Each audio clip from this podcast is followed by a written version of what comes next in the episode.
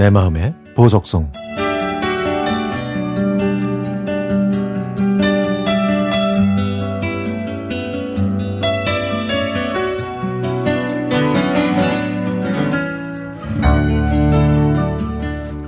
저는 작년 대학교 입시 때 비행 조종사 학과를 지원했습니다.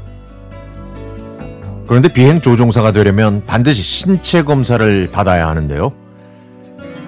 하루 종일 짜여진 일정에 긴장도 되고 또 전국에서 온 응시자들 속에 있다 보니까 제 마음은 쪼그라들었고 자신감은 점점 가라앉았습니다.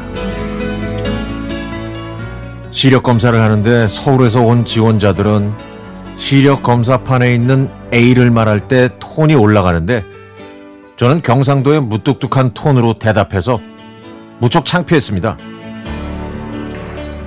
또 비행기라고 발음해야 되는데 사투리 때문에 빙기 라고 했더니 검사관은 뭐라고? 하면서 다시 물어보더라고요. 그래서 저는 다시 빙기 라고 대답했죠. 고개를 갸우뚱하던 검사관은 한숨을 쉬면서 이번에는 다른 그림을 가리켰습니다. 나비였죠. 그런데 저는 호랑나비요!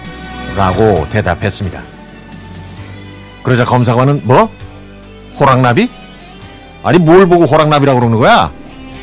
라고 화를 내더라고요. 검사관은 또 한 번 한숨을 푹 쉬더니 이번에는 다른 걸 가리켰습니다. 물고기였는데요.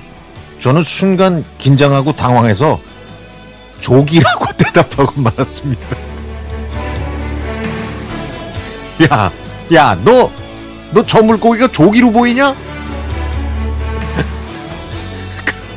그러면 안 되는데 긴장을 하니까 자꾸 헛소리가 나오는 겁니다. 아, 왜냐면요, 부산에서는 조기를 많이 먹거든요. 얼굴 표정이 안 좋아진 검사관은 이번엔 다른 어떤 숫자를 가리켰는데 그것은 시력 1.2 칸에 있는 그림이었습니다.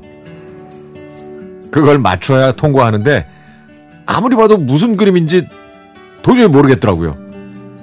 아, 맞추지 못하면 시력 검사에서 떨어져 할 수 없이 내년을 기약해야 했거든요. 저는 거짓말을 해서라도 무조건 맞춰야 하는데 뭐 전혀 보이질 않아가지고 에라 모르겠다 하는 심정으로 대답했습니다. 박쥐요! 그랬더니 검사관은 픽 웃더니 너 어디서 왔어? 어? 너 어디 출신이야? 너 혹시 북한에서 넘어왔어? 라고 물어보더라고요. 그래서 저는 당당하게 부산에서 왔다고 대답했습니다.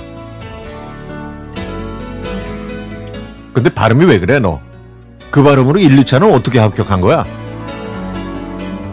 말 안 하고 눈으로 보고 푸는 시험이잖아요.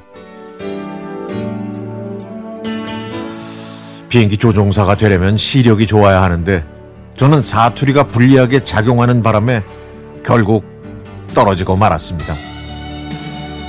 그리고 제가 박쥐라고 했던 그 시력 검사의 마지막 문제의 답은 새였습니다.